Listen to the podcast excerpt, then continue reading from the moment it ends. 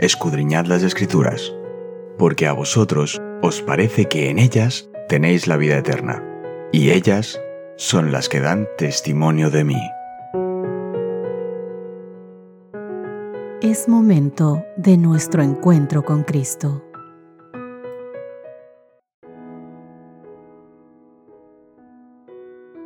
Hola, hola, ¿qué tal mis queridos amigos? Un gran inicio de semana para todos vosotros. Espero que estéis comenzando una semana preparado para todas las bendiciones que Dios tiene para cada uno de nosotros. Para nosotros es un placer poder estar contigo una vez más, iniciar un nuevo estudio en esta semana con el título Misión en favor de los necesitados. Nuestro texto base, el que será la parte principal y el arranque de nuestro estudio de esta semana, se encuentra en Mateo capítulo 25, verso 40. Y el rey les dirá, les aseguró, cuanto hicieron a uno de estos mis hermanos más pequeños, a mí me lo hicieron. Queridos amigos, Lucas capítulo 5 versos 17 al 26 ofrece muchas ilustraciones de cómo Dios ayuda a los necesitados. A veces Dios utiliza a otros para ayudarnos a nosotros, o nos usa a nosotros para ayudar a los demás. Al ayudar a los necesitados estamos ejemplificando de forma práctica el ministerio de Jesucristo. En ocasiones es fácil saber quién necesita ayuda, otras veces se hace difícil saberlo. En cualquier situación somos llamados a ser ayudantes de Dios en favor de todos los necesitados sin importar su origen. La Biblia nos anima a acercarnos a los desconocidos y al ganarnos su confianza podremos descubrir mejores maneras de ayudarlos a encontrar a Jesús. En la lección de esta semana, queridos, nuestra temática Misión en favor de los necesitados muestra que Dios tiene un plan para alcanzar a los necesitados de diversas maneras. Sus necesidades podrían ser físicas, emocionales, económicas o incluso sociales, es decir, algunos pueden considerarse marginados de su comunidad o de su familia. Cualquiera que sea la necesidad, tú y yo debemos estar dispuestos a hacer lo posible para ayudar a todos. Esta es una parte central de lo que significa ser cristiano y de lo que debe incluir la misión. Con esto en mente, mis queridos, comenzamos hoy nuestro estudio, La fe de los amigos. Sabes, hay un poderoso relato de los evangelios donde se revela lo que tuvieron que sortear unos hombres para llevar a un necesitado, que probablemente era su amigo, hasta donde estaba Jesús. De esta historia tú y yo podremos aprender acerca de lo duro, de lo duro que es el trabajo que a veces puede suponer atender a los necesitados. Vamos a leer Lucas capítulo 5 versos 17 al 26 y luego leeremos algunos otros textos más de Mateo y Marcos. Vamos a ver en ellos qué lecciones podríamos aprender de esta historia sobre la misión y el ministerio. Escucha con atención. Empecemos con Lucas. Aconteció un día que él estaba enseñando y estaban sentados los fariseos y doctores de la ley, los cuales habían venido de todas las aldeas de Galilea y de Judea y de Jerusalén y el poder del Señor estaba con él para sanar. Y sucedió que unos hombres que traían en un lecho a un hombre que estaba paralítico procuraban llevarle adentro y ponerle delante de él. Pero no hallando cómo hacerlo a causa de tanta multitud, subieron encima de la casa y por el tejado le bajaron con el lecho poniéndolo en medio, delante de Jesús. Al ver la fe de ellos, les dijo, Hombre, tus pecados te son perdonados. Pero entonces los escribas y los fariseos comenzaron a cavilar diciendo, hmm, ¿quién es este que habla blasfemias? ¿Quién puede perdonar pecados sino solo Dios? Jesús entonces, conociendo los pensamientos de ellos, respondiendo les dijo, ¿qué caviláis en vuestros corazones? ¿Qué es más fácil decir, tus pecados te son perdonados? O decir, levántate y anda. Pues para que sepáis que el Hijo del Hombre tiene potestad en la tierra para perdonar pecados, le dijo al paralítico, A ti te digo, levántate, toma tu lecho y vete a tu casa. Al instante, levantándose en presencia de ellos y tomando el lecho en que estaba acostado, se fue a su casa, glorificando a Dios, y todos, sobrecogidos de asombro, glorificaban a Dios, y llenos de temor decían, hoy hemos visto maravillas. Vamos a leer, como añadido, Mateo capítulo 9 versos 1 al 8, y también Marcos capítulo 2 versos 3 al 12. Mateo dice, entonces entrando Jesús en la barca, pasó al otro lado y vino a su ciudad. Y sucedió que le trajeron un paralítico, tendido sobre una cama. Y al ver Jesús la fe de ellos, le dijo al paralítico, Ten ánimo, hijo, tus pecados te son perdonados. Entonces algunos de los escribas decían dentro de sí, Este blasfema. Y conociendo Jesús los pensamientos de ellos, les dijo, ¿por qué pensáis mal en vuestro corazón? Porque, ¿qué es más fácil decir? ¿Los pecados te son perdonados? ¿O decir levántate y anda? Pues para que sepáis que el Hijo del Hombre tiene potestad en la tierra para perdonar pecados, dice entonces al paralítico, levántate, toma tu cama y vete a tu casa. Entonces él se levantó y se fue a su casa y la gente al verlo se maravilló y glorificó a Dios que había dado tal potestad a los hombres. Marcos relata un poco el mismo evento. Sin embargo, el versículo 12 termina así. Entonces él se levantó enseguida y tomando su lecho salió de delante de todos, de manera que todos se asombraron y glorificaron a Dios diciendo, Nunca hemos visto tal cosa. Queridos amigos, al llevarlo a Jesús, estos hombres asumieron la responsabilidad de cuidar a su amigo. Queridos amigos, al llevarlo a Jesús, estos hombres asumieron la responsabilidad de cuidar a su amigo. Dios nos llama a ti y a mí a ser como los amigos de este hombre, llevar a los necesitados a Jesucristo.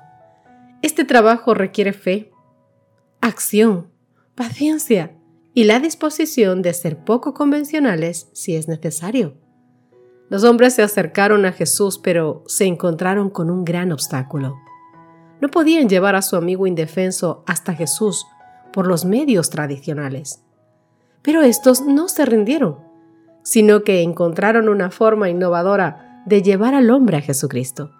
Bajaron a su amigo desde el techo, sí, desde el techo. Muchos de nosotros, queridos, podríamos no ser tan proactivos sino dejarnos llevar por las circunstancias, por los obstáculos que vemos delante. Sin embargo, Dios nos manda a ir la milla más, a caminar la milla más. Según Lucas, Jesús aprobó lo que estos amigos hicieron. Mira Lucas capítulo 5, verso 20. El deseo de Jesús es que llevemos a nuestros amigos indefensos a Él. La Biblia se refiere a Jesús como el gran médico, que anhela perdonar y curar a los que sufren, sin importar de quién se trate, no importa en la condición que esté. Tal cual estamos, Dios quiere que lleguemos hacia Él. La escritora Ellen White nos deja una idea muy buena que podría ayudarnos a todos nosotros. Ella lo escribió en uno de sus libros, Testimonios para las Iglesias. El tomo 2, ahí por la página 28, nos da este gran consejo. Y ella dice, no esperen que se les indique cuál es su deber. Abran sus ojos y observen a los que los rodean. Relaciónense con los desamparados, los afligidos y los necesitados. No se oculten de ellos, ni traten de ignorar sus necesidades. ¿Quién presenta las características mencionadas por Santiago y posee una religión pura, sin mancha de egoísmo o corrupción? ¿Quiénes están ansiosos de hacer todo lo posible para colaborar con el gran plan de salvación? Son preguntas realmente buenas. Deberíamos hacérnosla cada uno de nosotros, reflexionar hasta dónde estamos yendo. ¿Solamente hasta donde las fuerzas nos dan? ¿O vamos un poquito más allá? ¿O nos rendimos en cuanto surge algún problema? El mismo Jesús nos demostró cómo ayudar a los desvalidos y nos llama a hacer lo mismo. Primeramente hacemos amigos, después conocemos sus necesidades y por último les conducimos a Jesús, el único que puede ayudarlos. Esto es lo que hicieron estos hombres, los hombres de esta historia.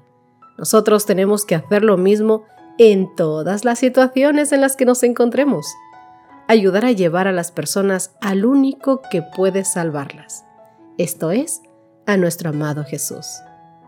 Querido amigo, ¿quién está a tu alrededor? Ahora mismo, ¿quién necesita de tu ayuda?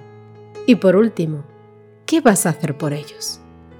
Dios estima al hombre no por las circunstancias de su nacimiento, no por su posición o por sus riquezas, no por sus ventajas en cuanto a oportunidades educativas, sino por el precio pagado por su redención. Queridos, por muy deforme que haya sido su carácter, aunque haya sido considerado como un paria entre los hombres, el hombre que permite que la gracia de Cristo entre en su alma será reformado en su carácter y será levantado de su condición de culpa, de degradación y de miseria. Dios ha hecho toda provisión para que el perdido pueda llegar a ser su hijo. El ser humano más frágil puede ser elevado, ennoblecido, refinado y santificado por la gracia de Dios.